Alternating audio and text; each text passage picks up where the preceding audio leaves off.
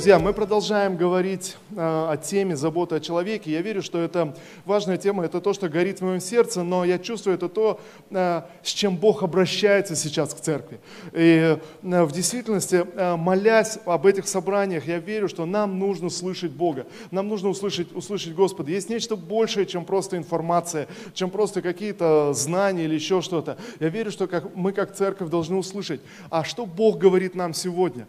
Почему Бог обращает наше внимание на эту тему. И более того, я убежден, что, наверное, это одна из важнейших тем, которые сегодня нам как церкви нужно понять и, и услышать от Господа. Э, забота о человеке. Я вдохновляю вас, друзья, молиться э, на эту тему. Я вдохновляю вас э, слушать Дух Святой, что Дух Святой говорит в ваши сердца. Может быть, возвращаться домой, снова задавать себе этот вопрос и молиться. Господь, почему эта тема звучит сегодня в церкви? Почему пастор продолжает об этом проповедовать? Что ты хочешь сказать к церкви? Друзья, Каждый из вас вы являетесь э, э, церковью, вы являетесь телом Христа, и Господь говорит ко всем нам. Аминь. Я верю, что Бог призвал нас к чему-то гораздо большему, чем мы видим, видим сегодня, и это есть в наших сердцах, и мы молимся. И также я убежден, когда Бог дает новое откровение какое-то э, церкви, это для того, чтобы продвинуть нас дальше в нашем понимании, в нашем возрастании. Аминь. Давайте мы еще помолимся э, об этом. Господь, во имя Иисуса, мы просим Тебя, пожалуйста, умножь откровение сегодня в своей церкви и в своем народе.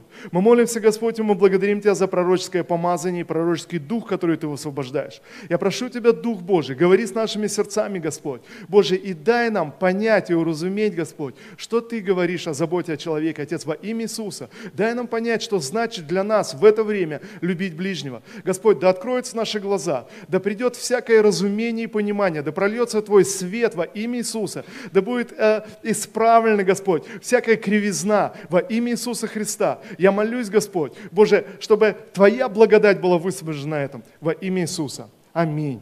Аминь. Слава Господу. И сегодняшнюю проповедь я назвал а, вызов, а, вызов времени. И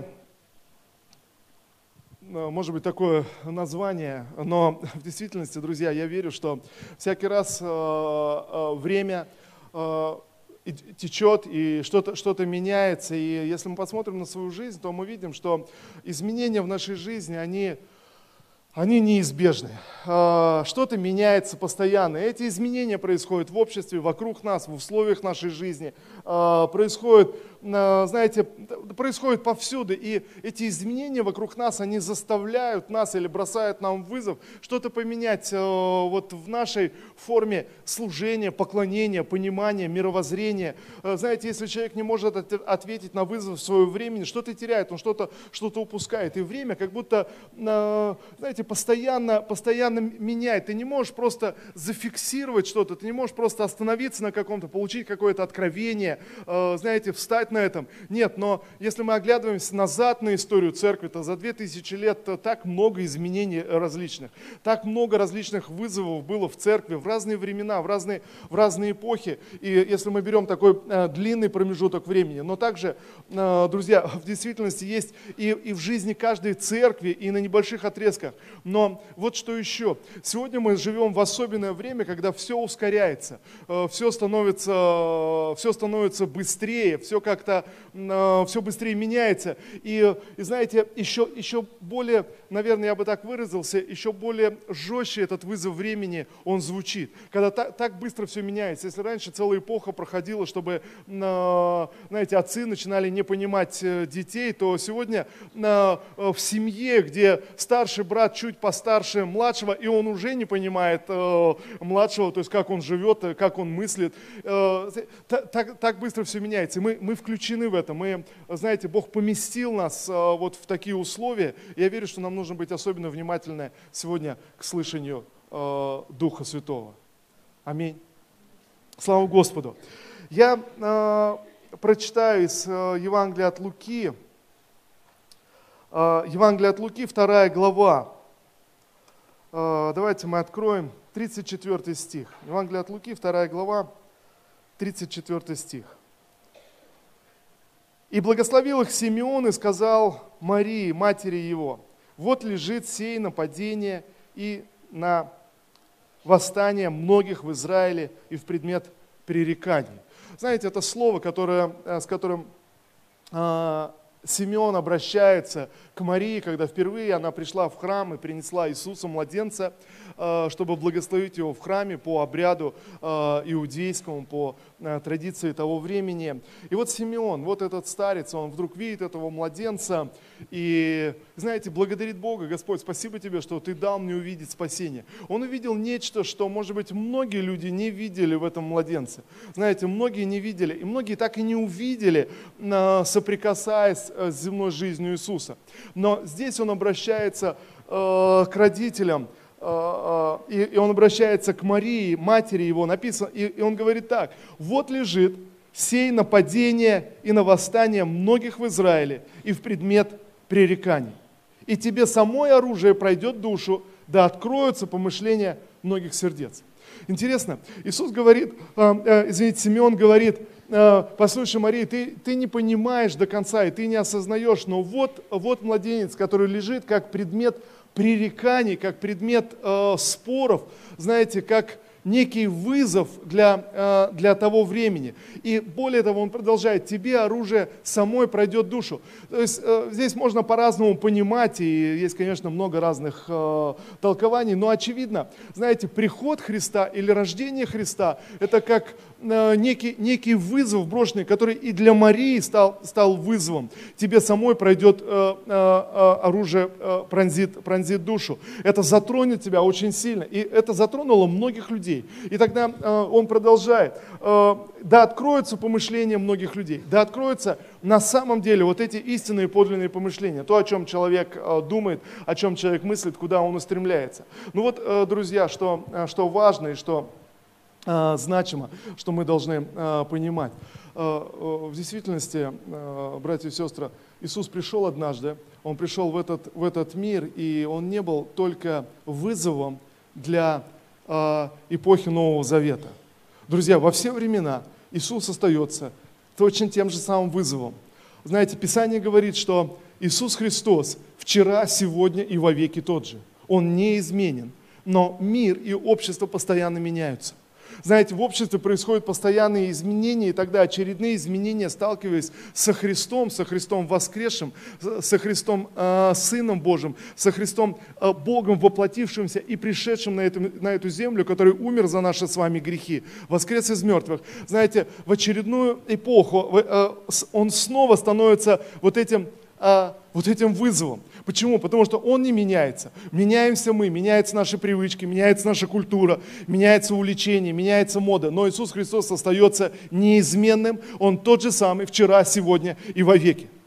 Вы со мной сегодня? И знаете, я могу утверждать, что точно так же, как Иисус был вызовом для эпохи э, Нового Завета, как Иисус был э, вот этим предметом пререкания, то, то же самое остается остается сегодня. Он точно так же остается этим э, вызовом, друзья. И э, вызов времени это не что иное, как, знаете, некий, некий сигнал, который, который говорит нам, я что-то должен поменять в своей форме служения, поклонения, понимания, мировоззрения. Что-то должно поменяться, знаете, что-то предупреждающее меня, что-то, что, э, что я должен как-то проснуться, очнуться. Ну вот, вот еще что. Мы читаем о служении Иисуса Христа, мы читаем о его жизни. Он, он родился э, э в иудейской семье, э, он, он воспитывался как, э, как иудей, он был он пришел, приш, э, э, его привели в храм в 12 лет, он заявил своим родителям, что он должен быть в доме, в доме отца. И это вполне естественно для обычаев того времени, для подростка, который воспитывается э, вот, в иудаизме серьезно и последовательно в наставлении закона. Это вполне естественно для подростка вот, в культуре того времени сказать в один момент, что на самом деле мой дом, дом, дом отца, храм, вот, вот мой дом, да, вот где я должен быть. И интересно, что э, вот последние исследования последних э, десятилетий активные, когда э, многие богословы обратились на изучение иудаизма времен Нового Завета, внимательно исследуя, обращаясь к комментариям самих иудеев, э, иудейских авторов. Э, знаете, сегодня э, очевидно доказывают, что в земной жизни Иисуса Христа не было никакого противоречия с законом э, Израиля.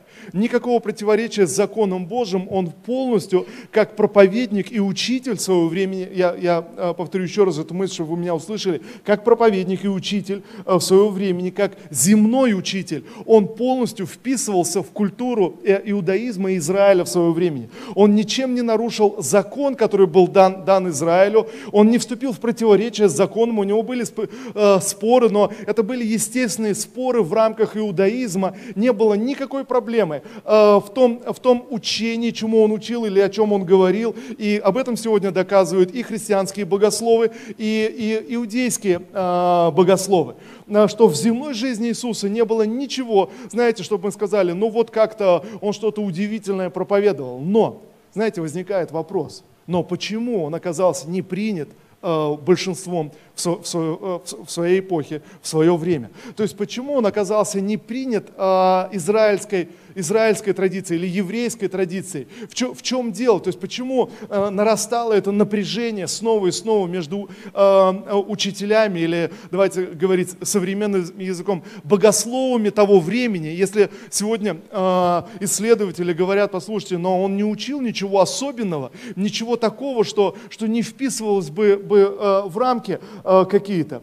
Э, в 20 веке нашли рукописи, древние рукописи, это так называемые кумранские свитки а, в пещерах, которые хорошо сохранились, датируются к началу нашей эры. И, и знаете, там обнаружили списки э, или тексты, о, о чем учили вообще фарисеи, о чем учили иудеи во времена Нового Завета. И удивительно, во многих вещах, во многих текстах их проповеди, они перекликаются с проповедью Иисуса. То есть, э, друзья, Иисус не говорил чего-то очень, очень особенного, что должно было просто взорвать как-то мозг э, иудеев в то время. Но, тем не менее, он оказался не принят. И вы знаете, э, в чем дело? Когда мы начинаем вникать или перечитывать Новый Завет, а в чем проблема-то? А проблема в том, что к тому времени слишком какие-то сформировались свои традиции, свои представления, свои устои, свои привычки, какая-то форма, которая, которая шла. Когда-то фарисеи, которые, знаете, сражались вот с этим а, вызовом а, греческой культуры, пытались противостоять и сказали, мы будем исполнять Слово Божье во что бы то ни стало. Иисус пришел и говорит – если ваша праведность не превзойдет праведность книжников, фарисеев, то вы не войдете в Царство Небесное. Знаете, это было подобно тому, что если бы э, Иисус сегодня пришел и хотел бы подчеркнуть чью-то праведность, Он сказал бы, ну вот есть у вас самые праведные люди, но вот если ваша праведность даже не, превзойдет праведность вот этих самых праведных людей, вы не войдете в Царство Небесное. То есть, другими словами, Он поднимает э, фарисеев, Он признает э, фарисеев, что фарисеи, они исполняют исполняют Слово Божье, они следуют за Ним, но Он призывает к чему-то большему, призывает сделать шаг, шаг, шаг вперед, Он призывает к духовному росту. Но посмотрите, но большинство людей, они не смогли пережить вызов времени. Они, они просто привыкли к, к своим каким-то пониманиям, к своей культуре, к своим, к своим каким-то привычкам, увязли, может быть, в них и, и просто не заметили. А, давайте мы прочитаем а, Матфея, Евангелие от Матфея, 12 глава. Евангелие от Матфея, 12 глава, 9 с 9 стиха я буду читать. А, а, перед этим а, Матфей описывает, у Иисуса возник спор с фарисеями, в результате которого Иисус говорит, послушайте, вы не понимаете, вы молодцы, что вы соблюдаете субботу, вы храните традиции, вы исполняете обряды, вы правильно делаете. И я подчеркну еще раз, сам Христос исполнял все иудейские законы. Вы слышите, о чем речь? Он не нарушал, он не нарушил ни одного закона. Он говорит, я пришел, чтобы исполнить весь закон. Он не нарушил ни одного закона на э, иудаизма. Он пришел исполнить его во всей полноте. И, и тем не менее, он объясняет фарисеям, он говорит, послушайте, вы что-то упустили в своем богоискании, поклонении – да, вы молодцы, да, классно, но вам нужно сделать следующий шаг. Но вы что-то упустили во времени, когда время изменилось, а вы продолжаете держаться каких-то правил, каких-то форм и упускаете тогда то, ради чего дан, дан закон, ради чего дана суббота как таковая. Иисус говорит, послушайте, вы так и не поняли, что значит милости хочу, а не жертвы. Господь говорит, Богу не нужны ваши жертвы, Богу нужно понимание, чтобы вы поняли что это. Милость с вашей стороны. Милость не, не что иное, знаете, милость это не одолжение, не просто мы делаем Богу одолжение, здесь э, э, немножко наше русское слово э, приглушает смысл, но милость это, знаете, оказать кому-то милость, это значит встать на его место – понять, понять его. Знаете, оказать милость, это значит снизойти в каком отношении? Э, в том, чтобы понять его, понять, а вот он оказывается как, как мыслит. И знаете, когда Господь говорит, что Бог нуждается в нашей милости, не в наших уступках, не в нашем одолжении, а понять, почему Бог говорит о субботе, почему Бог говорит о тех или иных э, формах. И, и вот э, фарисеи снова ничего не услышали. Господь говорит, идите и научитесь, что значит милости хочу, а не жертвы. И дальше э, Писание повествует нам. Он отошел и пошел дальше. Девятый стих. Отойдя отсюда, вышел он, э, вошел он, извините, вошел в синагогу их.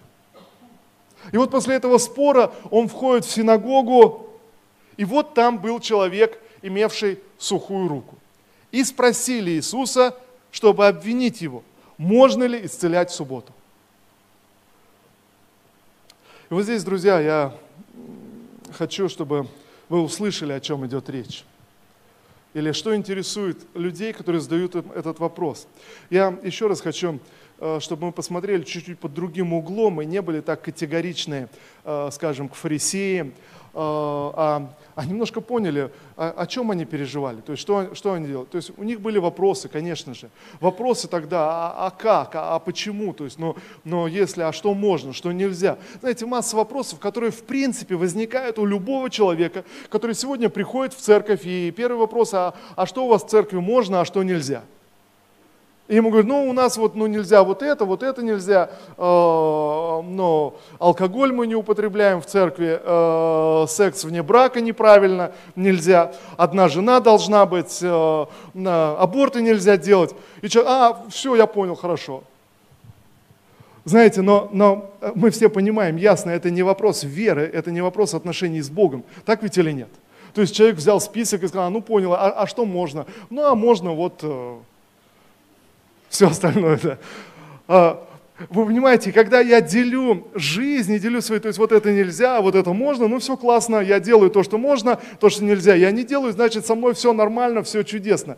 Иисус говорит, послушайте, вы что-то упустили, вы что-то не поняли в этом рассуждении. Вы слишком сфокусировались на своей собственной праведности, вы так долго пытались жить праведно. Знаете, мы с чем-то сражаемся, мы, мы, мы терпим также, друзья, сегодня вызовы, сегодня так много а, нападок на семью и на, устой, на устройство устройству семьи э, в мире. Так много нападок, что иной раз действительно мы, мы противостоим, и мы проповедуем в церкви о том, что э, брак заключается э, единожды и навсегда.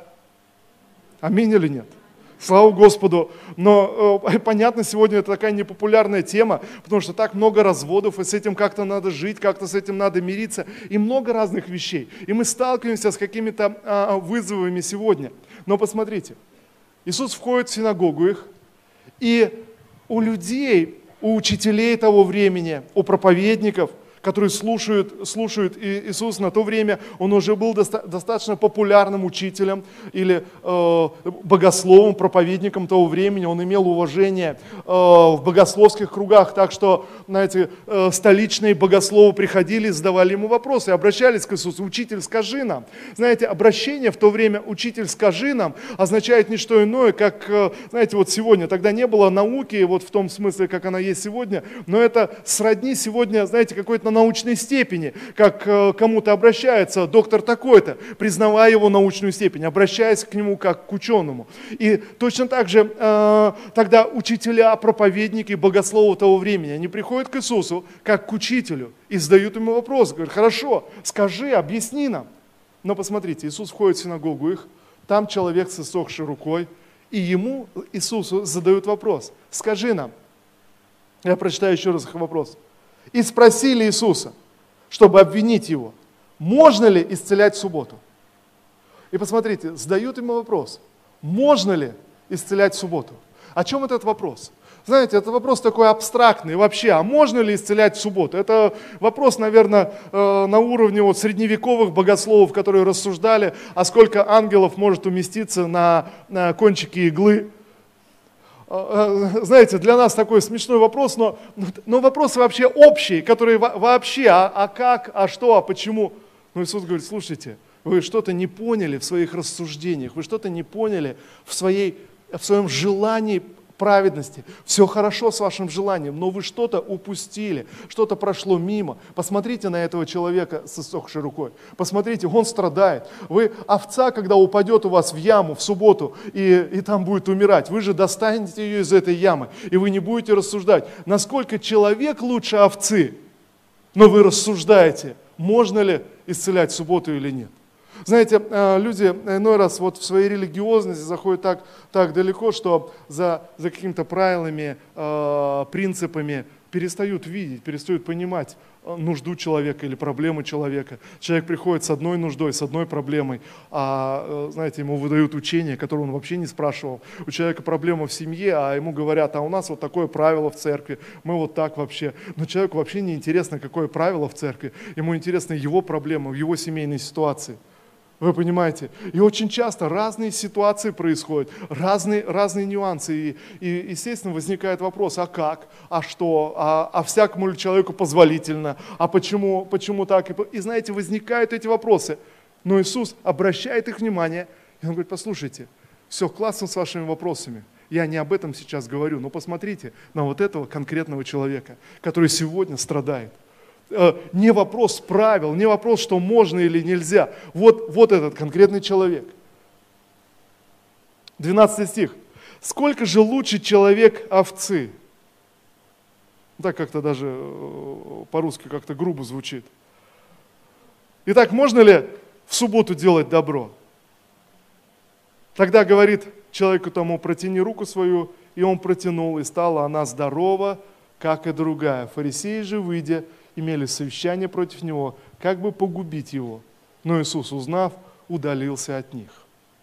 Знаете, интересно, что э, иудейские комментаторы сегодня говорят на это. Говорят, на самом деле на, в законе того времени, в иудейском законе разрешалось э, исцелять в субботу словом не разрешалось, то есть иудейский закон того времени запрещал исцелять людей через какие-то э, манипуляции, через какие-то действия, то есть через какие-то там, знаете, э, э, что-то. Но если человек словом исцелял, это допускал закон иудеев того времени.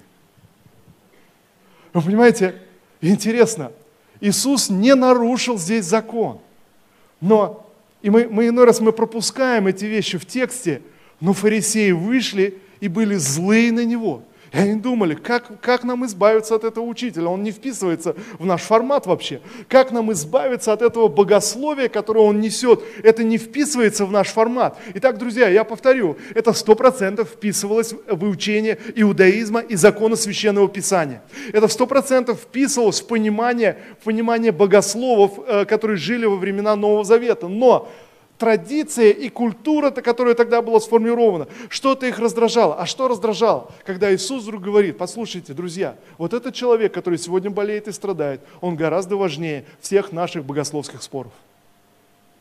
Вы понимаете? Я увидел, как много э, людей, в принципе, в церкви э, страдало из-за того, что есть, есть какие-то правила, есть какие-то установки. И слава Богу вообще за, за правила установки. Слава Иисусу. А, скажи кому-то рядом, пастор не против правил. Да. А, хочу, чтобы меня правильно услышали. Потому что Иисус не был против закона. Он сам исполнял закон. Но Он пришел и поднимал человека или заботу о человеке во главу угла. Он сказал, возлюбить ближнего своего – этого одного ближнего, конкретного, с которым я соприкасаюсь, с которым я сталкиваюсь, гораздо важнее, чем, чем все остальное. В этом законы пророки. Более того, Иисус сказал, любить ближнего – это то же самое, что любить Бога. Если, если мы не любим ближнего, которого мы видим, с которым мы соприкасаемся, и у меня есть какие-то убеждения, какие-то правила, еще что-то, если мы не видим, а, не видим этого ближнего, то тогда мы, Писание говорит, тогда мы и не, не любим Бога. Понимаете, да, о чем речь? И вот посмотрите, интересно, что Иисус приходит и утверждает, и, и поднимает во главу угла вроде бы известные вещи, понятные вещи для того времени. А, возлюбить Бога всем сердцем и возлюбить ближнего своего, как самого себя. В Писании мы читаем, а, когда к Иисусу пришли и задали ему вопрос, сказали, какая наибольшая заповедь, учитель, скажи нам. Иисус говорит, а вы сами как считаете? Ему отвечают, ну, возлюбить Бога и возлюбить ближнего. Иисус говорит, правильно – так и есть. Вот идите, так и поступайте. Знаете, смысл в чем? Вроде известные вещи, мы все понимаем. Почему я говорю сегодня, нам нужно пророчески услышать от Господа. Я не думаю, что кто-то из нас найдется здесь и скажет, ну я вообще-то против заботы о человеке. Вообще не надо об этом человеке заботиться. Нужно о чем-то большом, великом и значимом заботиться. А человек, ну, ну, ну, ну, ну кто его знает? Я, я не думаю, что кто-то из вас найдется и скажет так или будет спорить об этом. И так же, как в те времена, но Иисус поднимает во главу угла и делает ключевой темой возлюбить ближнего или позаботиться об этом ближнем гораздо важнее, чем все рамки, правила, нормы и так далее.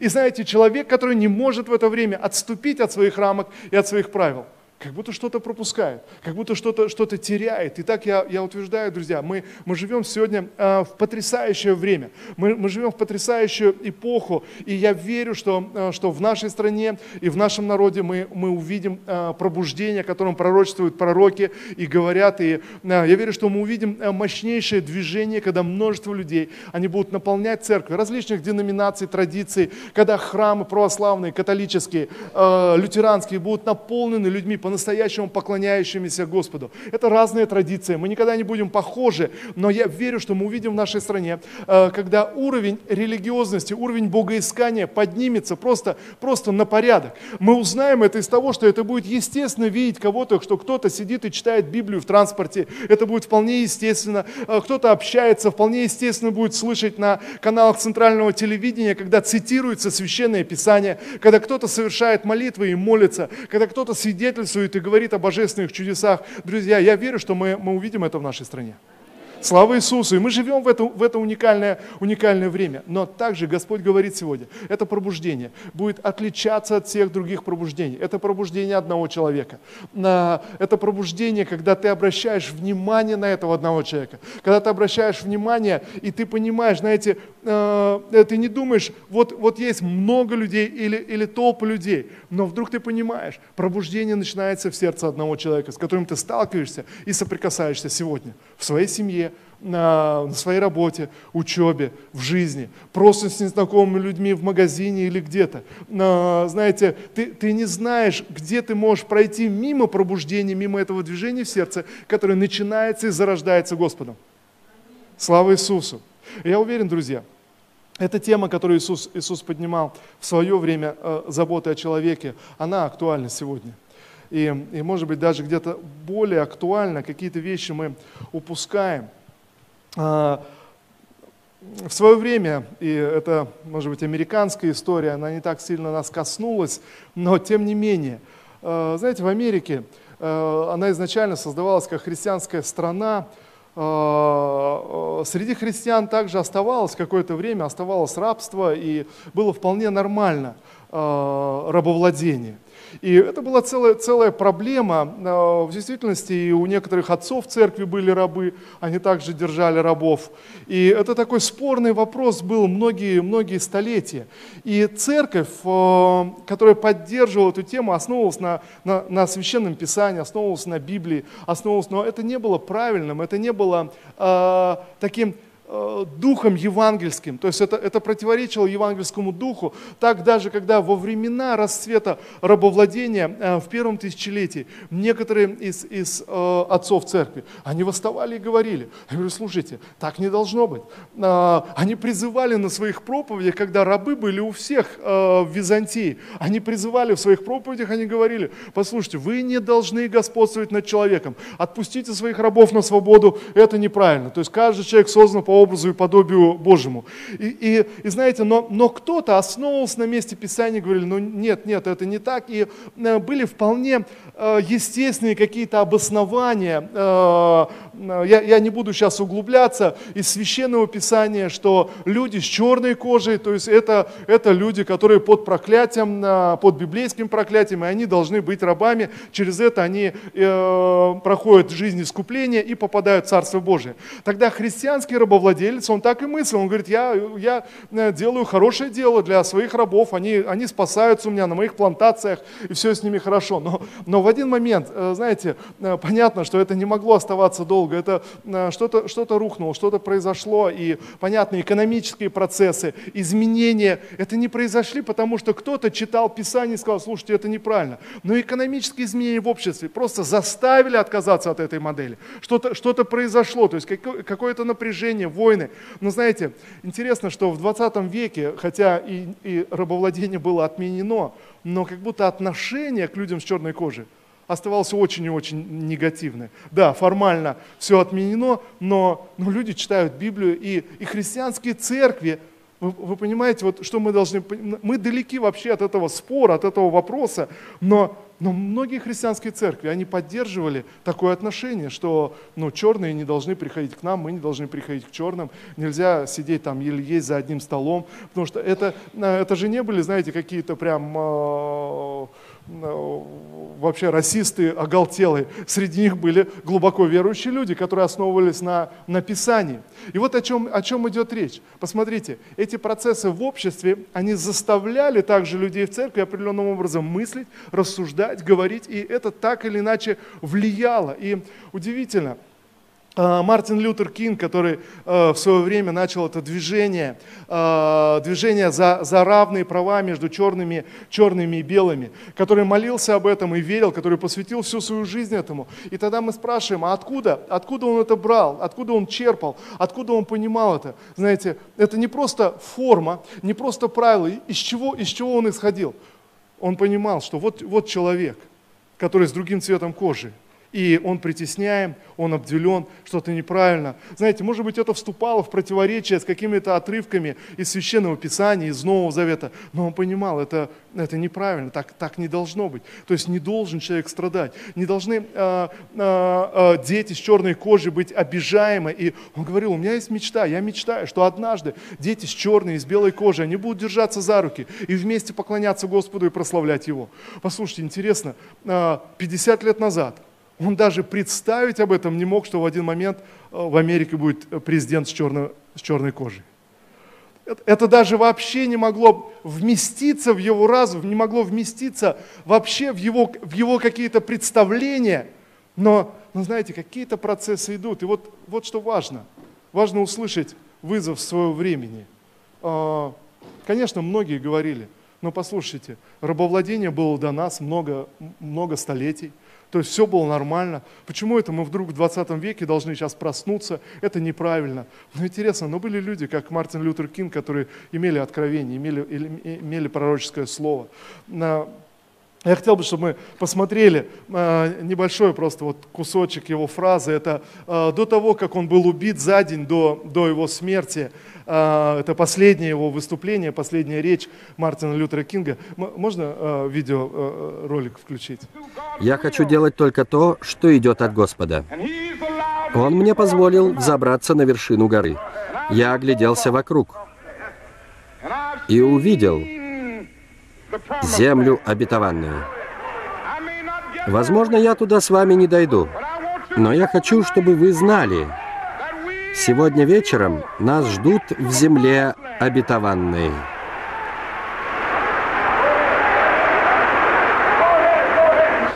Поэтому я счастлив сегодня. Я никого не боюсь. Мои глаза видели славное явление Господа. Да, вот э, э, такое откровение получил человек, и действительно предчувствуя, зная, может быть, на следующий день он был убит, но, но я знаю, он на небесах сегодня. Аллилуйя. И, и он видел что-то, что даже невозможно было увидеть э, физическими глазами, невозможно было понять, но он видел, увидел, увидел нечто. Он видел то, что спустя 50 лет стало, стало реальностью в его стране. Друзья, я верю, что Бог показывает нам сегодня откровение гораздо больше, чем мы видим вокруг, чем мы видим в нашей стране, слышим или сталкиваемся. Бог показывает нам нечто большее, Бог показывает нам картину божественного движения, божественного пробуждения, частью которого каждый из нас – является. И я думаю, что многие, многие люди во времена Мартина Лютера Кинга не увидели, э, пропустили этот вызов времени. И сегодня, я убежден, друзья, сегодня мы стоим перед похожим вызовом, э, похожим вызовом обратить внимание на этого одного человека. Я, я не просто говорю сейчас о каких-то сентиментальных вещах, да, но я уверен, что сегодня, если мы не поймем откровения о заботе о человеке, мы пропустим что-то очень значимое. Может быть, во времена Мартина Лютера Кинга кто-то в церквях говорили, ну не знаем, в чем вообще проблема, что они там черные хотят, но ну пусть, пусть молятся, пусть поклоняются, в чем, в чем проблема. Но, знаете, что-то пропустили, но Мартин Лютер Кинг говорит, я видел, я, я взошел, я получил это откровение, я увидел что-то что большее. И я верю, друзья, мы должны увидеть это, это что-то что большее, но увидеть в этом одном человеке, которому мы, о котором мы призваны позаботиться. Мы живем с вами в пространстве, так называемое постсоветское пространство. Прошло, в общем-то, уже э, достаточно лет после того, как Советский Союз распался, но есть вещи, которые, которые сохраняются и остаются. Знаете, в Советском Союзе мы пытались строить э, в нашей стране такое счастливое общество, и это был такой акцент на том, чтобы общество было было счастливо, чтобы все были счастливы. И очевидно, сталкиваясь э, с этим, на, на этом контрасте, можно было заметить, что вот в этих попытках и желании сделать все общество счастливым, как раз один человек-то пропускался.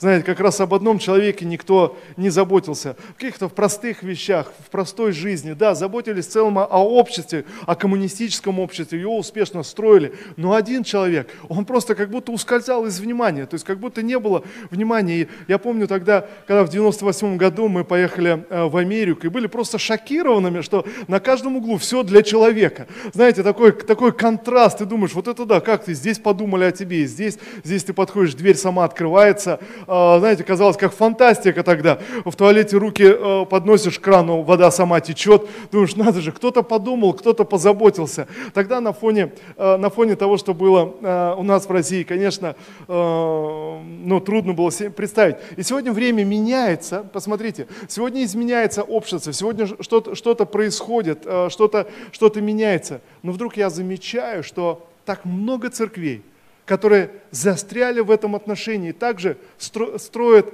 э, э, может быть, пытаются заботиться о всех людях, но пропускают этого одного человека – подобно фарисеям 2000 лет назад, которые рассуждали о праведности вообще, об исцелении вообще людей, которых можно ли исцелять в субботу. Но Иисус говорит, послушайте, посмотрите на этого одного человека, посмотрите на того, кто, кто страдает. К чему вообще тогда все ваши правила, все ваши соблюдения субботы, все, если этот один человек остается вне внимания, остается, остается вне. Знаете, у нас есть замечательное учение о домашних группах, у нас есть замечательные, хорошие правила в церкви, но, но я уверен, что если мы не увидим видим что-то, что человек, который приходит в нашу домашнюю группу, он гораздо важнее всех наших правил, а, всех наших замечательных и хороших принципов, на которых мы строим церковь. Но этот один человек гораздо важнее молиться за него, а, служить ему, когда мы соприкасаемся, и тогда мы не думаем, но, но если все так начнут, но если, если вот так всегда, знаете, вопрос фарисеев, можно ли исцелять в субботу? А что делать, если всегда? Знаете, но сегодня ты сталкиваешься с человеком, который нуждается в твоей помощи и в твоем служении. И тогда сегодня это время спасения для этого человека. Сегодня это время твоего служения. И завтра ты получишь новое, свежее откровение от Господа. Я верю, что мы должны, должны поменять этот момент. Знаете, и мы думаем, но, но это же не так важно, это же не так значимо. Ну, ну подумаешь, ну вот, вот такой момент. Знаете, я думаю, что у нас много э, различных вещей остается еще в церкви. И здесь я в целом говорю о церкви, которые мы унаследовали, вот, или а, из этого общества, из которого мы движемся. Знаете, э, не знаю, может кто-то из вас помнит, э, раньше, э, в те старые времена, покупали обои, чтобы поклеить дома, и прежде чем их наклеить на стену, нужно было взять ножницы и терпеливо весь рулон с краю обрезать этот, этот кантик. Скажите, кто из вас обрезал, кто это делал? О, слушайте, так, так много, знаете, зачем вообще я проповедовал, здесь так все понятно. А, вам никогда не приходило в голову, когда вы это резали, а зачем вообще его делают? Ну, ну зачем он вообще? Ну кто-то говорит, ну ты можешь с этой стороны обрезать, можешь с этой стороны. Ну классно. Вопрос, зачем? И тогда ты понимаешь, ну, ну просто в те времена никто не думал, зачем. Просто делали, то есть вот, вот такой был станок, вот так он печатал на обои и все. То есть кому надо, сами обрежут. То есть нет никаких проблем. Но я думаю, иной раз, знаете, некоторые формы в нашем служении, служении друг другу, некоторые наши правила, еще что-то, они так похожи на эти обои, знаете, с кантиком, который еще нужно обрезать. Все классно, все хорошо, они, может быть, красивые, мы все хорошо делаем в церкви, но, ну, знаете, но вдруг усложняем жизнь чем-то, какими-то правилами, какими-то своими принципами. Человек приходит с нуждой, а мы объясняем, как у нас заведено в церкви. Человек говорит, слушайте, мне, мне нужна помощь, а мы говорим, ну, а вообще не положено знаете, и, и прочие моменты, и вручаем ножницы и рулон обоев, и говорим, ну вот сиди, обрезай и, и думай. Знаете, а кто-то говорит, а мне даже нравилось, я успокаивался в это время. Но, ну, классно, всегда можно найти хорошие вещи. Но я верю, что Бог, Бог призвал нас сегодня. И сегодня обои не продают уже э, с тем, чтобы нужно было обрезать. И многие вещи поменялись в нашей стране. И активно меняются, знаете, быстро меняются. Друзья, и вдруг Бог говорит сегодня, если сегодня церковь не обратит на это внимание, она пропустит что-то. Знаете, если мы не обратим на эти изменения внимание, мы что-то что упустим. И это фундаментальная библейская истина о заботе о человеке, которая была упущена в нашем обществе, которая сегодня активно восстанавливается. Но тогда, если мы как церковь сегодня этого не увидим, мы пропустим это пробуждение. Мы не заметим его. Мы будем рассуждать о толпах людей, мы будем вспоминать, как это в 90-х годах множество людей приходили на собрание, мы будем говорить об этом, но пропустим этого одного человека, в чем сердце начинается пробуждение пробуждение. Начинается сегодня, начинается сейчас, тогда, когда я сталкиваюсь, тогда, когда я соприкасаюсь. Мы будем усложнять какие-то формы, усложнять какие-то моменты, но Господь говорит, нет, все, что мне нужно сегодня, друзья, не пересматривать даже какие-то наши правила, но обратить внимание на сердце этого одного человека и посмотреть, а в чем нуждается человек, с которым я сталкиваюсь, как я могу о нем позаботиться, в чем мое призвание сейчас. Мы можем рассуждать о призвании, проповедовать многим народам, ехать куда-то, еще что-то. Друзья, друзья, но призвание каждого из нас, оно исполняется в служении этому одному человеку. Давайте будем молиться. Аллилуйя.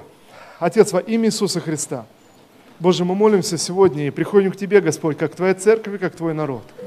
Во имя Иисуса. Я прошу Тебя, Господь, от лица всей нашей церкви, Господь. Боже, мы соглашаемся и молимся. Помоги нам уразуметь, Господь, что Ты говоришь сегодня в нашей жизни. Открой наши глаза, Господь, что значит для нас сегодня эта забота о человеке. Боже, покажи нам время, в которое мы живем, Господь. Боже, я молюсь, дай нам мудрости ответить на этот вызов времени. Я молюсь, Господь, подними нас на свою гору, Господь. Боже, дай нам ясно увидеть будущее, которым Ты призываешь нас. Боже, дай нам ясно увидеть эту картину во имя Иисуса Христа, этого грядущего пробуждения, пробуждения, которое уже началось, которое уже происходит. Я молюсь, Господь, чтобы наши глаза были открыты. Отец, во имя Иисуса, помоги нам увидеть этого человека, который нуждается в нашем служении, который нуждается, Господь, Боже, во имя Иисуса. Отец, я молюсь, чтобы наше призвание было реализовано в служении этому человеку, Господь, с которым мы соприкасаемся в семье, на работе, в учебе, на, на улице, с незнакомыми людьми, Господь. Боже, во имя Иисуса Христа, я молюсь, Боже, покажи нам этого человека, который нуждается по истине, Отец, во имя Иисуса, в нашем служении и в нашей помощи. Боже, во имя Иисуса. Я молюсь, чтобы наши глаза были открыты сегодня, Господь. Боже, в благоговении, в страхе Твоем, Господь, мы обращаемся и молимся Тебе, всемогущий Бог. Да будут наши глаза открыты, Господь. Боже, да будем мы церковью, слышащей Тебя, слышащей Твой зов с небес, слышащей Твое призвание и внимающими Твоему Слову, Господь. Боже, во имя Иисуса, я молюсь сегодня, Господь, помоги нам научиться, Господь, Боже, научиться из Священного Писания увидеть, Господь, это служение Иисуса Христа, это земное служение. Я молюсь, Отец, чтобы наши глаза были поистине открыты. Отец, во имя Иисуса, исцели сегодня всякую боль в наших сердцах, исцели сегодня, Господь, всякую неправду во имя Иисуса. Я молюсь сегодня, Господь, Боже, удали от наших сердец всякую черствость, Боже, всякие раны, которые были нанесены в прошлом, да будут исцелены, Господь. Дай нам мягкие сердца, сердца, способные вмещать каждого человека, Господь.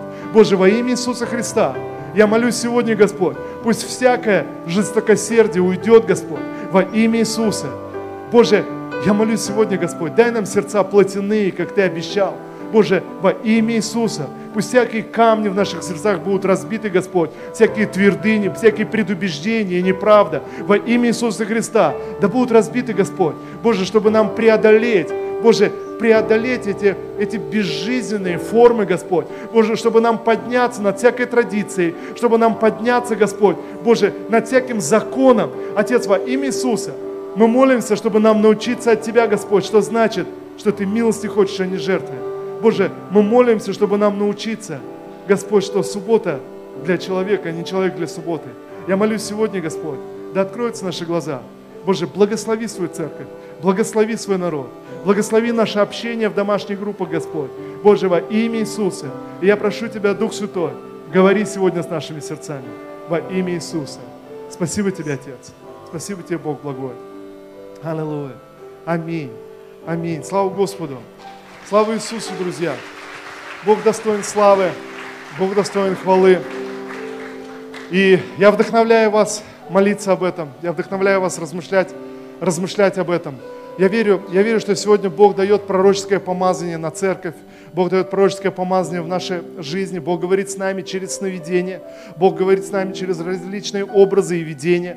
Бог говорит с нами, когда мы, мы соприкасаемся с чем-то. Мы, мы, как Алексей сегодня показал, замечательный кусочек этого фильма. И, знаете, я просто почувствовал, какое-то Божье помазание есть, есть на этом. Да? Но но, но Бог говорит с нами, Бог говорит с нами через разные вещи, через разные картинки, через разные, через разные образы, абсолютно через разные вещи, друзья. Давайте будем внимательны сегодня к слышанию Бога. Ты можешь слышать Бога на, на, на своей работе, когда ты просто общаешься с людьми. Ты можешь слышать Бога в своей домашней группе, когда поднимается тема, и ты думаешь, почему человек об этом переживает, почему он поднимает эту тему, почему для него это так важно. И вдруг ты вспоминаешь, пробуждение начинается с сердца одного человека. И тогда ты задаешь себе вопрос, стоп, почему это его волнует? Ты не отмахиваешь, ты не говоришь, ай, да ну, ерунда какая-то, вбил себе в голову, да ладно, что там? Но ты, ты, ты вдруг понимаешь, нет, нет, нет, нет, Господь, о чем Он говорит? В чем дело? И вдруг ты начинаешь понимать, о чем он говорит. И вдруг пророческий ответ приходит на его жизнь. И вдруг помазание приходит. И вдруг ты говоришь, послушай, давай я возложу на тебя руки и помолюсь, чтобы Бог чудо сделал. И чудо происходит. Почему? Потому что ты услышал Господа, ты увидел это пробуждение одного человека. Аминь. Господь, мы благодарим Тебя, Боже, за это время, в которое мы живем. Благодарим Тебя за это помазание, Господь. Благодарим Тебя, всемогущий Бог, что Ты открываешь наши глаза, Боже, и Ты не даешь нам пропустить, пропустить этого человека, который нуждается в нашем служении. Отец, во имя Иисуса, да будет имя Твое благословенно, да будет имя Твое превознесено во имя Господа Иисуса Христа.